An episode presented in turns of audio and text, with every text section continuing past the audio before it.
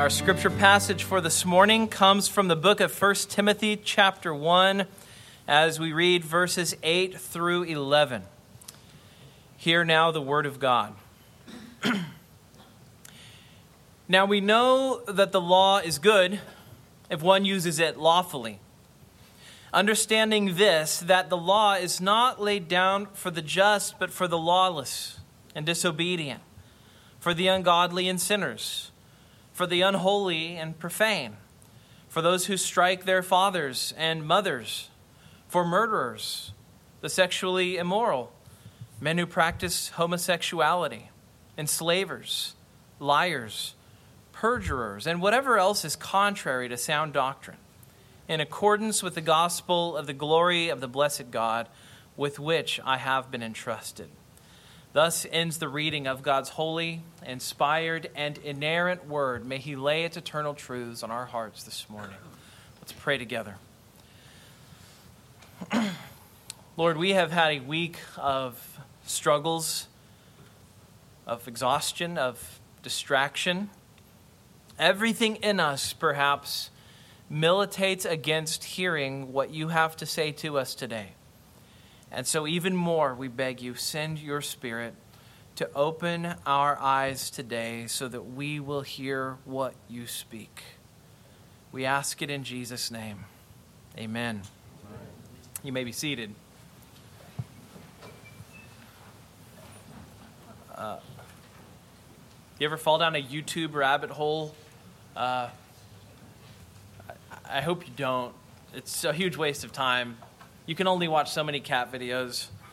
But I'm not sure that's true, actually. Um, but a while back, I fell down a YouTube rabbit hole, and it was an educational YouTube rabbit hole, I swear. I was learning things. And uh, one of the things I was learning about was discussions about true north. How do you find true north? Uh, you know, I, I, was taught in Boy Scouts you're supposed to have a compass on you at all times, and you're always supposed to find true north using that. Uh, however, there's a problem, it turns out, with using the magnetic poles of the Earth to determine the north. And apparently, the magnetic poles shift and they move, and apparently, uh, there are fears that even the Earth's magnetic poles might flip someday. Apparently, there's nothing to stop it. So, all of this means that using magnets as your way of, of knowing north, as you, uh, you may get, it may help you get, lo- get out of the wilderness, right? If you're lost. I think it's going to get you close enough to north that you can find which way are the other directions. But it will not be a good way of knowing what true north is because true north changes and varies depending on the magnetic poles of the earth. The best way, apparently, to find true north is actually not connected to the earth at all. Uh, if you want to know where true north is, the best way to find it is to look outside of ourselves into the heavens above. And I don't mean that spiritually, I mean that literally. Um, so if you know where the Big Dipper is, uh, if you're a skilled expert at finding the Big Dipper, then when you look at the Big Dipper, it let your eyes drift down to the ladle part of the Big Dipper. And then you see those two stars at the end of the ladle. If you follow them outwards from the ladle, then there's this brighter star that's out there, and that star is called Polaris. And what makes Polaris so special is that no matter where you are on Earth, if you are looking at Polaris, you are looking at true north. Um, and so, if you were to stand, and this is true, if you were to stand apparently at the exact spot of the North Pole and you were to look directly up into the night sky, you would be look, setting your eyes on Polaris, and Polaris would basically be immoving. It would just stand still and it would trace a one degree circle in the sky above you. Uh, that is Polaris. And so it's nearly motionless. Uh, people have known about Polaris for a long time. I guess the Lakota Indians used to call it the star that, sta- that sits still. Uh, sailors and navigators have used Polaris to find true north for thousands of years. And, and here's what stands out to me about Polaris. As I was listening to this and as I was watching this presentation, I was thinking to myself, you know, regardless of where you are, regardless of what is happening on earth, we always have a way of knowing the true direction of north in a way that doesn't depend upon us, that doesn't depend upon our planet even. It's always there. And the answer is 433 light years away with this star. And as I was thinking about these things, I was working on this sermon passage. And I was thinking, how do I introduce this sermon passage? And Polaris presented itself. And the thing that strikes me about, about, uh, about Polaris is this Polaris is Polaris regardless of whether you know Polaris exists. Polaris has been true north, apparently, for Earth for a very long time, as long as it's existed. And I never knew about it, and it was still Polaris. And whether we know about it or not, whether we have trouble finding our way, it's always there, and it is not our fault that we don't know about it. Um, it doesn't change the fact that one of these stars, even if you're lost, it doesn't change the fact that one of these stars is actually telling you the truth that you need to know. And in the same way, uh, it does feel like it needs to be said in 2021. It feels like it needs to be said in all ages, but it still feels relevant to say this. Truth is truth, regardless of what you think or feel about it. It's there. Um, Paul is writing to Timothy about problematic people in the church who, who know that there is truth, they know about God's law, they aren't unaware of it, and yet it's like they pick the wrong star and just start walking towards it. And the whole time they're thinking, that's it, that's Polaris, that's, that's where I need to be going to. And then what happens? Well, Paul says these people want to teach the law. They're aiming at Polaris, and yet what's the problem? They are walking east, and all the while they're telling everyone the law's over here, the law's over here, let's go here. The truth is the truth. The truth isn't the problem here. Really, it's the interpreter of the truth who has the issues. It is these people who need to be rightly directed. And because they're moving in the wrong direction, they're walking in, in circles, they're living in confusion, and they're leading other people to do the same. Timothy's going to have to face this serious problem, right? You can imagine how the unity of the church in Ephesus would be shattered by these people who are devoting themselves to myths and endless speculations. We talked about this last week. Um, all the while, what are they doing? They're calling themselves teachers of the law. They're telling everyone, oh, I'm an expert, listen to me. I know exactly what's going on. If that happens, if they continue to be followed, eventually you'll have a church that doesn't know which way is north and chaos and, and anarchy will begin to tear the congregation apart. This is this is why Paul left Timothy there, because there was a need for this man to physically be present, to physically be instructing these people, because they're not ready to stand on their own, because the elders aren't in place yet, because this church is still in a shaky spot. And so that's what Timothy's there for. And so Paul teaches us about three of the uh, three things about the law of God that we should observe, three things we can draw from this passage. The first is that uh, he teaches us about the practical law. He teaches us about the truthful law, and then he teaches us about the lawful law. Um, all, all, of this is really Paul showing us Polaris, and, and he's telling us keep your eyes in the right place. Make sure that you show others how to do the same. That's the great need for the church in Timothy's day, and it is the great need of the church in our own day. It's, it's still relevant, it is still a contemporary need. So, first this morning, Paul shows us the practical law. Uh, I, I want to convince you of this. Uh, I, I think that some of you, you may be convinced, but you may not believe it. you may be convinced, but you may not believe it, that the Bible is a practical book. Um, I'm not sure if you know this. I don't know if you really have been convinced of this in your own life. But when I say that the Bible is practical, what I mean is this it leaves a mark on the, the way that we live and why we live the way that we do. The, the Bible is not just an ideas book. Uh, the Bible is an action book. The Bible is a spiritual book, but that doesn't mean that it doesn't extend into the real world, that it doesn't touch our lives. Uh, and the book is, and the Bible is practical because of its content, right? And its content is the very Word of God. Uh, it's a book that's inspired by God, that's breathed out by God. Um, we have the truth that God wants us to know about Him, about His Son, and about ourselves in this book. So He's showing us the way of salvation here. He's showing us the way of life, not just how to be saved, but He's also showing us how to live. Uh, when I was, I used to be an atheist. As a teenager, I, I did not believe in God. Um, I thought the universe was a cold, dead place.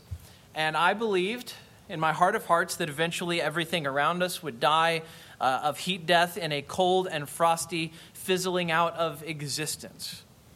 A very, very inspiring worldview that I held to. Uh, And I really believed that. I believed as I looked out at the stars, see all that black emptiness, eventually that's going to consume everything. And that really was the way that I saw all things. And I, and I believed human beings were all alone. We were all alone to figure these things out for ourselves. Um, and it was a very sad, empty view of the universe that I held. Now, eventually, I was persuaded that God, that God does exist, that, that the Christian worldview is reasonable. And, and, I, and I realized that I was deceived as a younger man and that there really is a creator, that He really has plans for my life, that He really has plans for the lives of people around me. But as a young man, I was, as I was studying Christianity, I became convinced at one point that I needed to give my attention to the teachings of the Bible. So I became convinced of God's existence, but I wasn't exactly a Bible person. Uh, I was a history person. I was interested in historical argumentation. I was interested in apologetics. But there was this moment where it occurred to me that, that, that if, if I, as I'm studying Christianity, I thought I was, I said, I am sure that if God exists, then he has spoken to us. And if God has spoken, then I need to listen to what he has to say. So even as this young man who I'd been raised up in the church, but I was basically being a free thinker and coming to these things basically on my own without my pastor's help, without my family's help. But I was sure of this. I was sure that the Creator's words to human beings actually mattered, that I actually ought to be reading this book and, and I wanted to know what he had to say. I was, I was, I really was ready to live my life by that. I, I really was ready to stop listening to the talking heads in my own life. Um, I wouldn't have put it this way, but I was ready to make God's word my true north. And it just, there was this moment where I just realized that if He's there, I need to listen. And if He's there and if He's spoken, that he cares about how I'm living my life. It matters to me how I'm living. To, it matters to God how I'm living. It, it, he cares about my thoughts. I was sure that if he was the creator, he knew what I was thinking, he knew uh, what I believed, uh, he knew how I was living. And, and, I was sure that if God was the creator and Jesus Christ is his son, then I, could, that I couldn't go back to being the exact same person I was before. And that in Christ he intended to redeem and change me. All of these things start falling into place once you understand who the Creator is and what He has to say. Now, all of that is, is me trying to say something to you, something I hope I can get across to you that I want to resonate with you loud and clear. That now, no matter how old you are, whether you are four years old and you're just learning to sit in the service uh, without wiggling around too much, or, or whether you are many years experienced in the faith, and maybe trying to learn how to sit without wiggling around too much.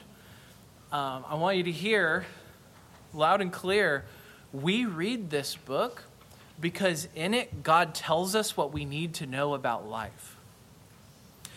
Yes, we can get into the details at times, right? Like there are nerds among us, and I will leave us all unidentified, but you can probably just think about who we are.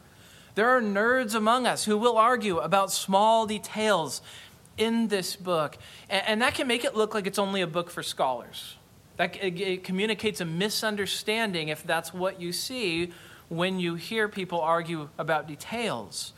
But, but actually, we pay attention to the little details because all of it is inspired, so every little detail matters. Getting every little part of the text right matters.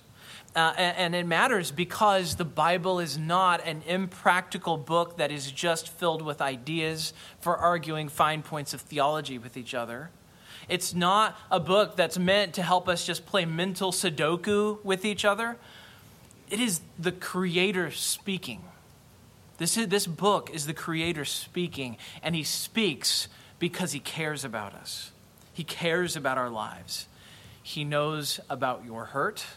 And in this book, he addresses it and he speaks to it. And he knows about your struggles and he speaks to them. He gives you tools to deal with the hardest things that come up in your life. And more intimately than that, he knows what your heart is like and he knows what your heart needs most. And by the way, he knows that your heart is the most troubled thing of all. And he also knows that the heart is the most difficult thing in all the universe to control. And he speaks to it. Now, you might think to yourself, you know, you should go back to this text again. You have gone very far off course. Well, I hope that's not the case. I'm, I'm trying to argue here that the Bible is a very practical book, that the Bible has implications for how we live every single day. Look what happens in verses 8 to 11. You don't get much more practical than this, right? He's talking about life here. Verses 8 to 11, what do we have? It is a catalog of the practical ways that this book speaks to the human heart and life. A catalog of things. It's not even exhaustive. He's just scratching the surface, right? Do you know any sexually immoral people? This book is practical. Do you know any liars? This book is practical. Paul is saying that. He's saying, go to this book, read the scriptures.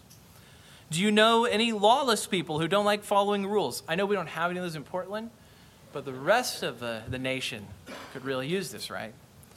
Um, this book is for lawless people who don't like following the rules. Do you know people who disrespect their parents? This is a book that's for people like that. And by the way, that's not just a children's problem, that's an adult problem too. See, if we're honest, if we're honest, we all belong in this list somewhere. And we belong in the whole spectrum of this list. You fit between one of these things. Maybe, maybe you've not murdered, but you fit somewhere between murder and disrespecting your parents, I'm sure. Um, all of us are in this list. All of this is practical. And so in this book, what God what, is, what happens? God speaks to the heart, which is the source of all of these things. And so when he does that, he's speaking to life. See, there's this tight connection here between practice and doctrine. Practice and doctrine, they're wedded together. Listen to the way he talks. He lists off all these sinful practices that the law addresses, and then he says, and whatever else is contrary to sound doctrine in verse 10. And if you're, if you're reading this list, you think to yourself, no, you were just listing off a bunch of sins. You weren't talking about doctrines. And that's actually the point. If you notice that, that's actually the point. All of these practical, real world things are contrary to sound doctrine. So you the, the implication here is doctrine has these practical outworkings. It shows up in how we live. It shows up in, in every part of our lives because what you believe impacts what you do. See, first error is taught, then it is lived out. Sound doctrine presents an unsound life.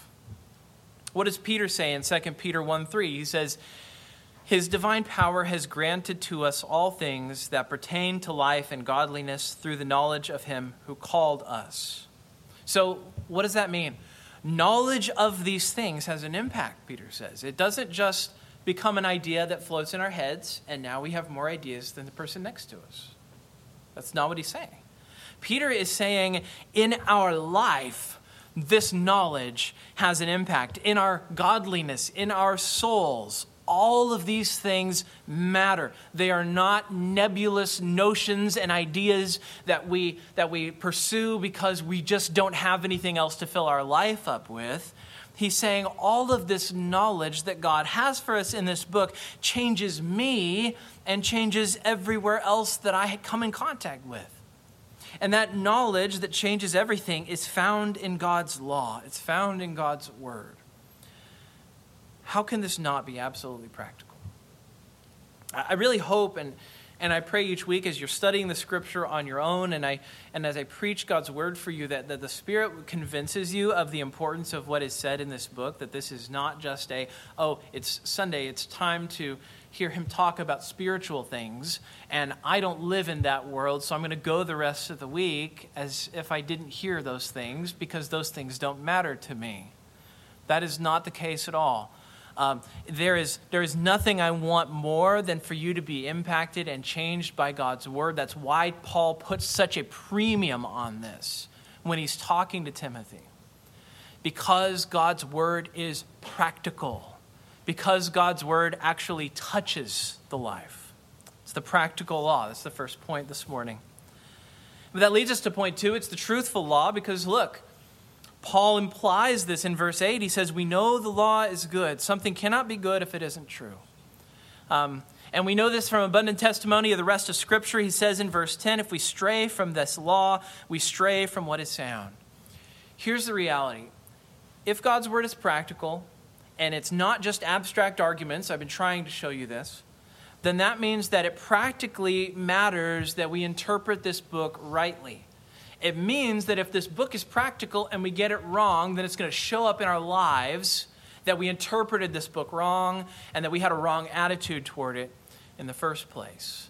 So you need to be convinced that what God actually says here is actually true because it's central to Paul's application. I'm going to, I'm to give you two verses that, that show you this. One is Psalm 119, 160. Uh, psalm 119 is a psalm where the writer is extolling in every single verse the excellence and perfection of God's word. If you ever need to be reminded of why the Bible is so important to us, just read Psalm 119.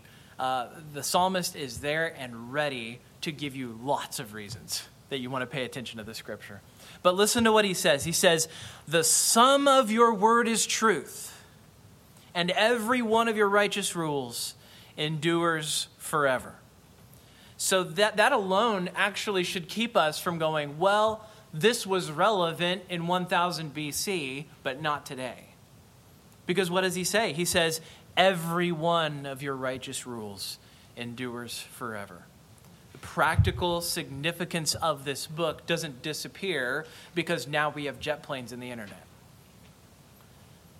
Then you have Jesus, his own statement about the truthfulness of God's word. He prays to the Father. He's in the garden. He's, he's speaking to the Father right before he's about to be executed. He's praying and he's weeping and he, he's sweating and he's sweating blood.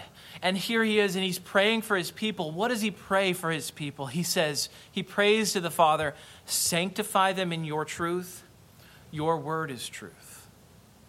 He is at once praying to the Father that God's people would be convinced that God's word is the place to go. Everything contained in this word eh, of God is true. Every word contained in it is trustworthy. This is seriously important. This is seriously relevant in the moment we live in, right? Because we live in a cultural moment, certainly in the West, where trust in institutions and leaders is probably the lowest, lowest that it's ever been.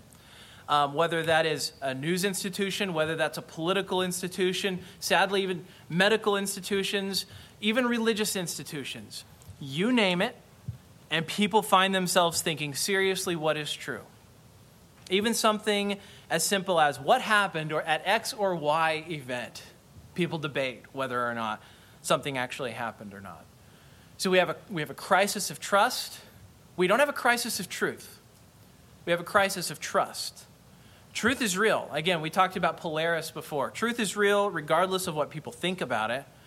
But we have a crisis of trust where people are saying, Who can I trust? Who can I believe? Where can I find the truth? And, and not have to ask whether it's real or not. And Jesus comes to us and Jesus says, There may be great confusion around. People may lie to each other, manipulate information for their own gain, even offer confusing accounts of events to muddy the water. But God's word is true. You can know that it's true because it comes from God and because you can trust God. So these scriptures that Paul is, is pointing Timothy to are inerrant, they're infallible. It's probably a good idea for me to say something about those two words. I introduce the reading of God's word each morning, and I say that this is an, in, his inerrant and infallible word. What do I mean by those two words? Um, inerrancy means that the Bible doesn't endorse anything untrue. The Bible actually contains an accurate record of the truth. That's what inerrancy means. Infallibility, on the other hand, means that not only does it not contain errors, but that it is incapable of containing errors. Um, it's infallible because it came from God and because God cannot lie. So its infallibility is rooted in and tied to the infallibility of the one who inspired the word. So if you can trust God, then you can trust anything that God says. Uh, and it's inerrant because it actually contains only truth. Uh, in case some of you ever wondered about the difference between inerrancy and infallibility and whether they're the same thing. Um, Paul tells us about this word in his next letter to Timothy. Someday we will get to 2 Timothy, I'm sure. But he says these, says these words All scripture is breathed out by God and profitable for teaching, for reproof, for correction, and for training in righteousness.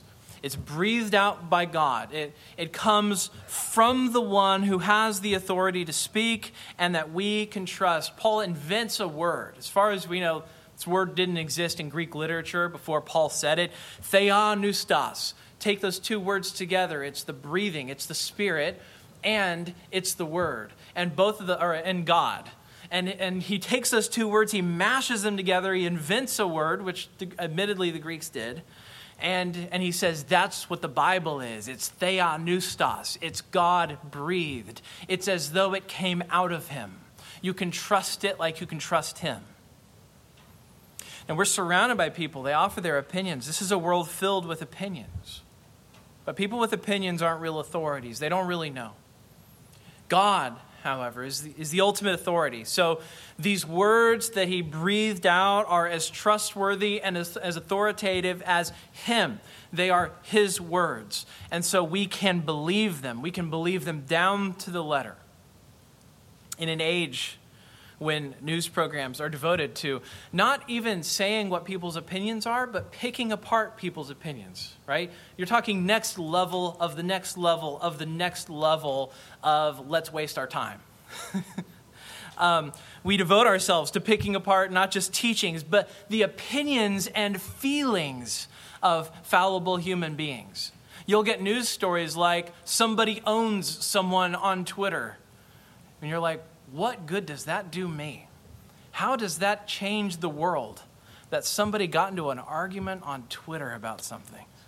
Um, we sit on social media, we argue with complete strangers who are already unpersuadable about things that other people have said, and yet here, constantly, consistently, like a drumbeat, we have the very words of God always here, ready for our meditation, ready to feed us, ready to give us what we actually need to be spending our time on each day, while we busy ourselves with the nonsense of people squawking at each other.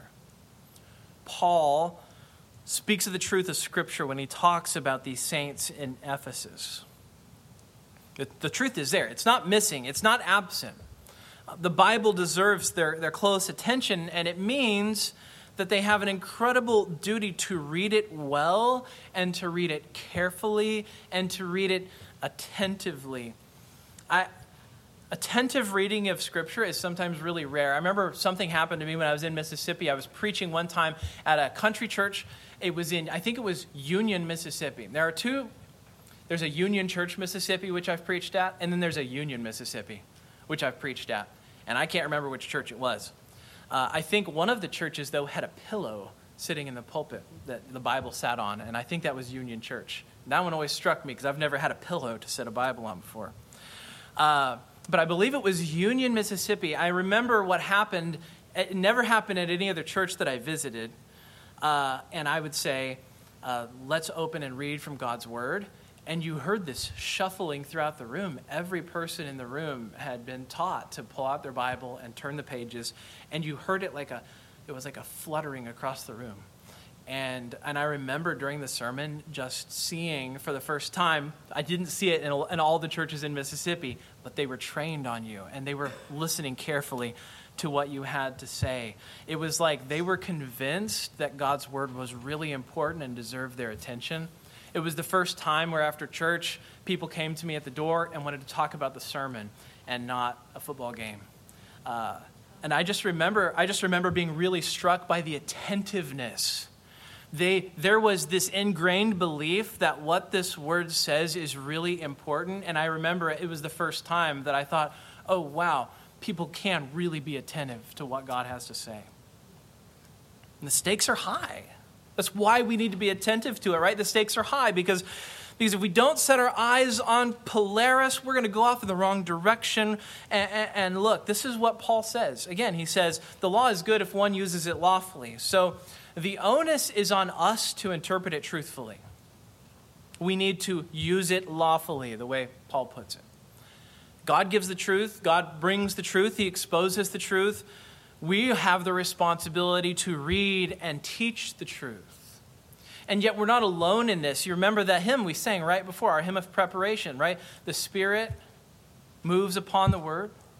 Uh, the, the Spirit brings God's truth to light So we're not, it's not like in isolation, we're supposed to, using our own human reason and abilities, read this word and understand it. God says, No, I'm not leaving you alone to figure these things out for yourself. The law isn't self interpreting, we have to do the work. Uh, its readers have a duty to make sure to understand its true meaning through discipline and practice and effort and prayer. In other words, it takes effort, which many today don't want to make. Many don't want to make it. This is really important in our day because some people, even Christians who've been influenced by the spirit of the age, they believe that the Bible means whatever you think it means. Um, by the way, that's not a misrepresentation. I was, I was amazed to hear from a friend not too long ago about a Bible study that he went to. He was invited to it, and when he went there, there were so many people in the group who were saying, they were saying, you know, the Bible just, this means this to me. And when he wanted to talk about what the text actually meant, they said, "Well, look, this is this is God's word, but but it can mean a lot of things." And the implication of what they were saying was, "Look, I have my opinion of this text. You have your opinion of this text. Really, who's right and who's wrong?" And, and the reality is, no, that's a, that's the mentality of someone who says, "I don't really want to know what God says. I really want to bring what I want to the Bible." And so uh, we, some, some Christians believe that the Bible means whatever you think it means, or worse yet, what you want it to mean. And yet, one of the chief concerns of Paul here is that there is a wrong way to read and apply the Bible. There are people who will open this book, they will read from it, and then they will say something other than what the text says. Just because we have it in writing in a book doesn't mean that the sinful hearts won't be eager to twist it. They won't be eager to misrepresent it. In fact, that's just in our nature to take what God says and to skew it and twist it and confuse it. The Bible is a book with God's intended meaning, the meaning of the author, the one who, who wrote it, who inspired it. But it's our duty to take this book and to read it for what it is and what it says, not for what we wish it said. So, this is really practical. This is very practical. What it means is that when we hear, for example, a sermon, or when we read God's word on our own, as we come to the text, we should ask one question Lord, what have you said here? What does this text say? Not, Lord, what do I feel like I would like to hear today from this? So those are, those are two very different postures. One is receptive, God give it to me. And then the other one is creative. I'm going to bring and invest in this text what I think it would be great if this text said. Those are really twisted, very different ways of thinking about the text. What you believe about the word impacts how you're going to approach the word. Paul sets this before Timothy. He sets before him the second reality that he wants him to treasure it's the truthful law. It's the truthful law. Third, this morning, Paul sets before us the lawful law. You know, one of the resounding messages of this teaching is that the law is good, but it can be misused. He says the law is good if one uses it lawfully. Just because we have something good doesn't mean it can't be twisted. In fact, uh, in this case, it is being misused and it is being misinterpreted. Again, very practical, boots on the ground. This is really happening, this is not abstract. Now, Paul doesn't get specific about what they're teaching. I think sometimes part of the reason Paul doesn't get explicit about what they're teaching is I don't think he wants to spread it any further. So he addresses it without addressing it. he doesn't want to repeat the error. And so instead, he talks about how to address the error in the situation in, in which someone finds themselves. But he, he addresses a couple of problems in this letter that give us a hint to what he's dealing with. So in chapter 4, he's concerned about certain people prohibiting marriage and prohibiting certain food, foods. Like he mentions both of those problems. And so, what seems to be happening is there's this unnecessarily narrow reading of the law of Moses going on. People are going into the church. What are they doing? They're taking the food laws, they're taking the cleanliness laws, and they're taking it to the next level. They're making rules uh, about food and marriage that are based on twisted readings of scriptural passages. Uh, the law is in, intended to convict people of sin and have an impact in their lives, right? So when, when Paul says that the law is not laid down for the just, he's not tackling the whole issue of whether the law has any role in the life of Christians. Instead, he appears to be talking about people who take the law in one area and they lean on it and they major on it and they focus on it, but then in every other area of their life, they're libertines. They just live however they want. So they, they focus on the part they're really good at. And let's face it, we're really good at this, right? We find one part of the Christian life that we're so good at. We find one part of the Christian life where we say, you know, I'm really, this is an area where I, uh, somehow God has been kind to me. So I'm successful in this area, so I'm going to lean on it. And then all these other areas that God also speaks to, we say, I'm going to be imbalanced, it's fine.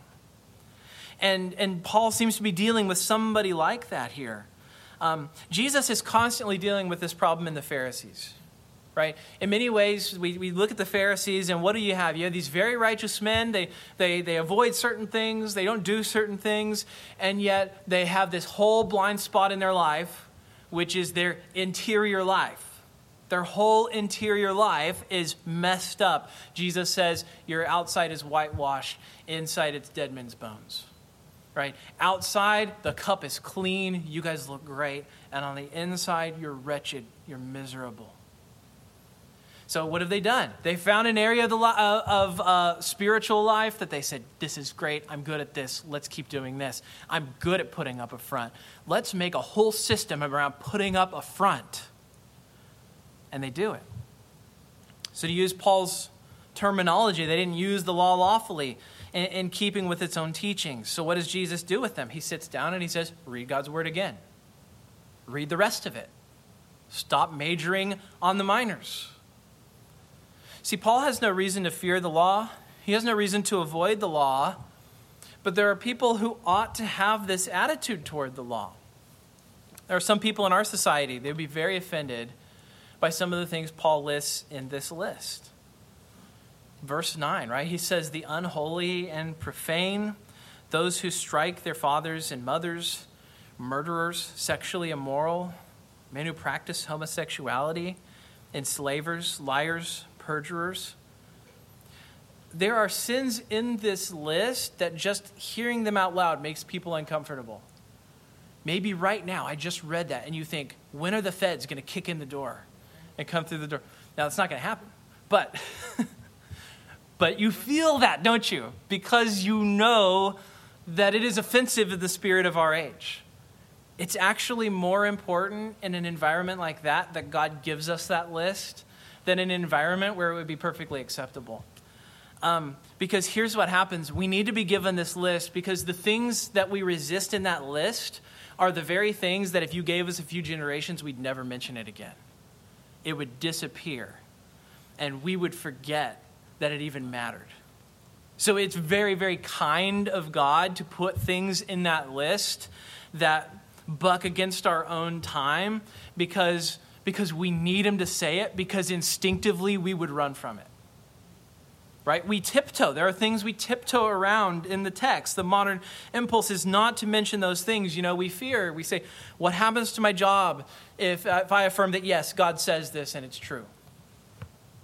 If it was up to us in 2021, we would let some of these sins drift away and we would not give our attention to them. We wouldn't talk about homosexuality at all. That's not going to win us any supporters. It's also an argument for why we've just received it and God has said it, right? Because we would not choose it naturally. And so you see, as time goes on and as the society becomes more desensitized more and more, we're going to see, be seen as more odd, not less odd. Because we will say, yes, God said this. And I do believe that God is truthful. He wouldn't lie to us. This is a sin along with all the other things that Paul mentions here. And so the fact that Paul wrote it protects us from drift, doesn't it? It, it, it protects us from drift if we're committed to believing all the words that are here. And so, the way we might naturally, impulsively want to is we would want to drift away. Our tendency is to loosen, not tighten, I think. Our tendency is to loosen, not tighten.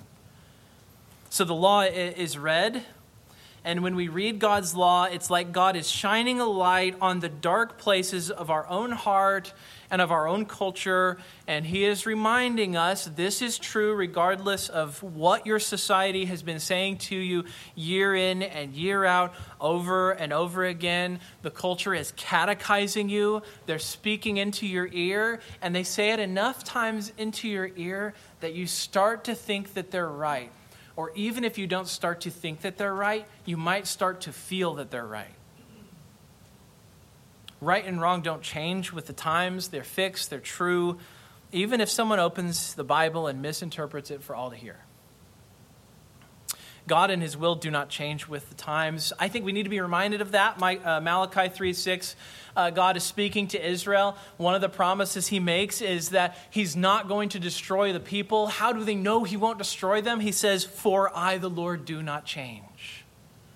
My character is the same today as it was yesterday, and it's going to be the same tomorrow as it was yesterday as well. God is saying, I am immovable. Yes, the culture around you, malleable, changeable. It, it warps, it changes. Uh, one day it's like this, the next day it's like that. One day something is acceptable. Two years later, it's the evilest thing anybody ever saw. Right? That's the way our culture is. The rules are getting made up on the fly, and they're being made up quickly. And you have to keep up with them, or you get left behind. And God says, It's not like that with me. Stick with me, stick with what I say guide your life by my word, and you won't be set adrift. I just have a really simple application. Uh, it's an application that's not very fancy, and that's this commit yourself that you will be a person of truth and that your life will be guided and protected and hemmed in by the truth. Commit yourself to resisting dishonesty and spin, even from your own tribe. Ask God to help you grow in your wisdom and in your ability to read and interpret His Word. We need to get better at it. We can get better at it. He expects us to. Uh, God says, My Word matters, so get better at listening to me. Become a student of the Word, memorize the Word. This is true, so live your life by it. He says, Ask God to give you His Spirit so that, that you live as a Christian who doesn't just have sound doctrine, but a sound life if you have sound doctrine, he's already told us here, you will have a sound life as well. Now, all that begins, though, with what Paul says here today. And here's what he says He says, by going to the Word and saying, Lord, what do you want me to know? And how do you want me to live to please you? Let's pray together.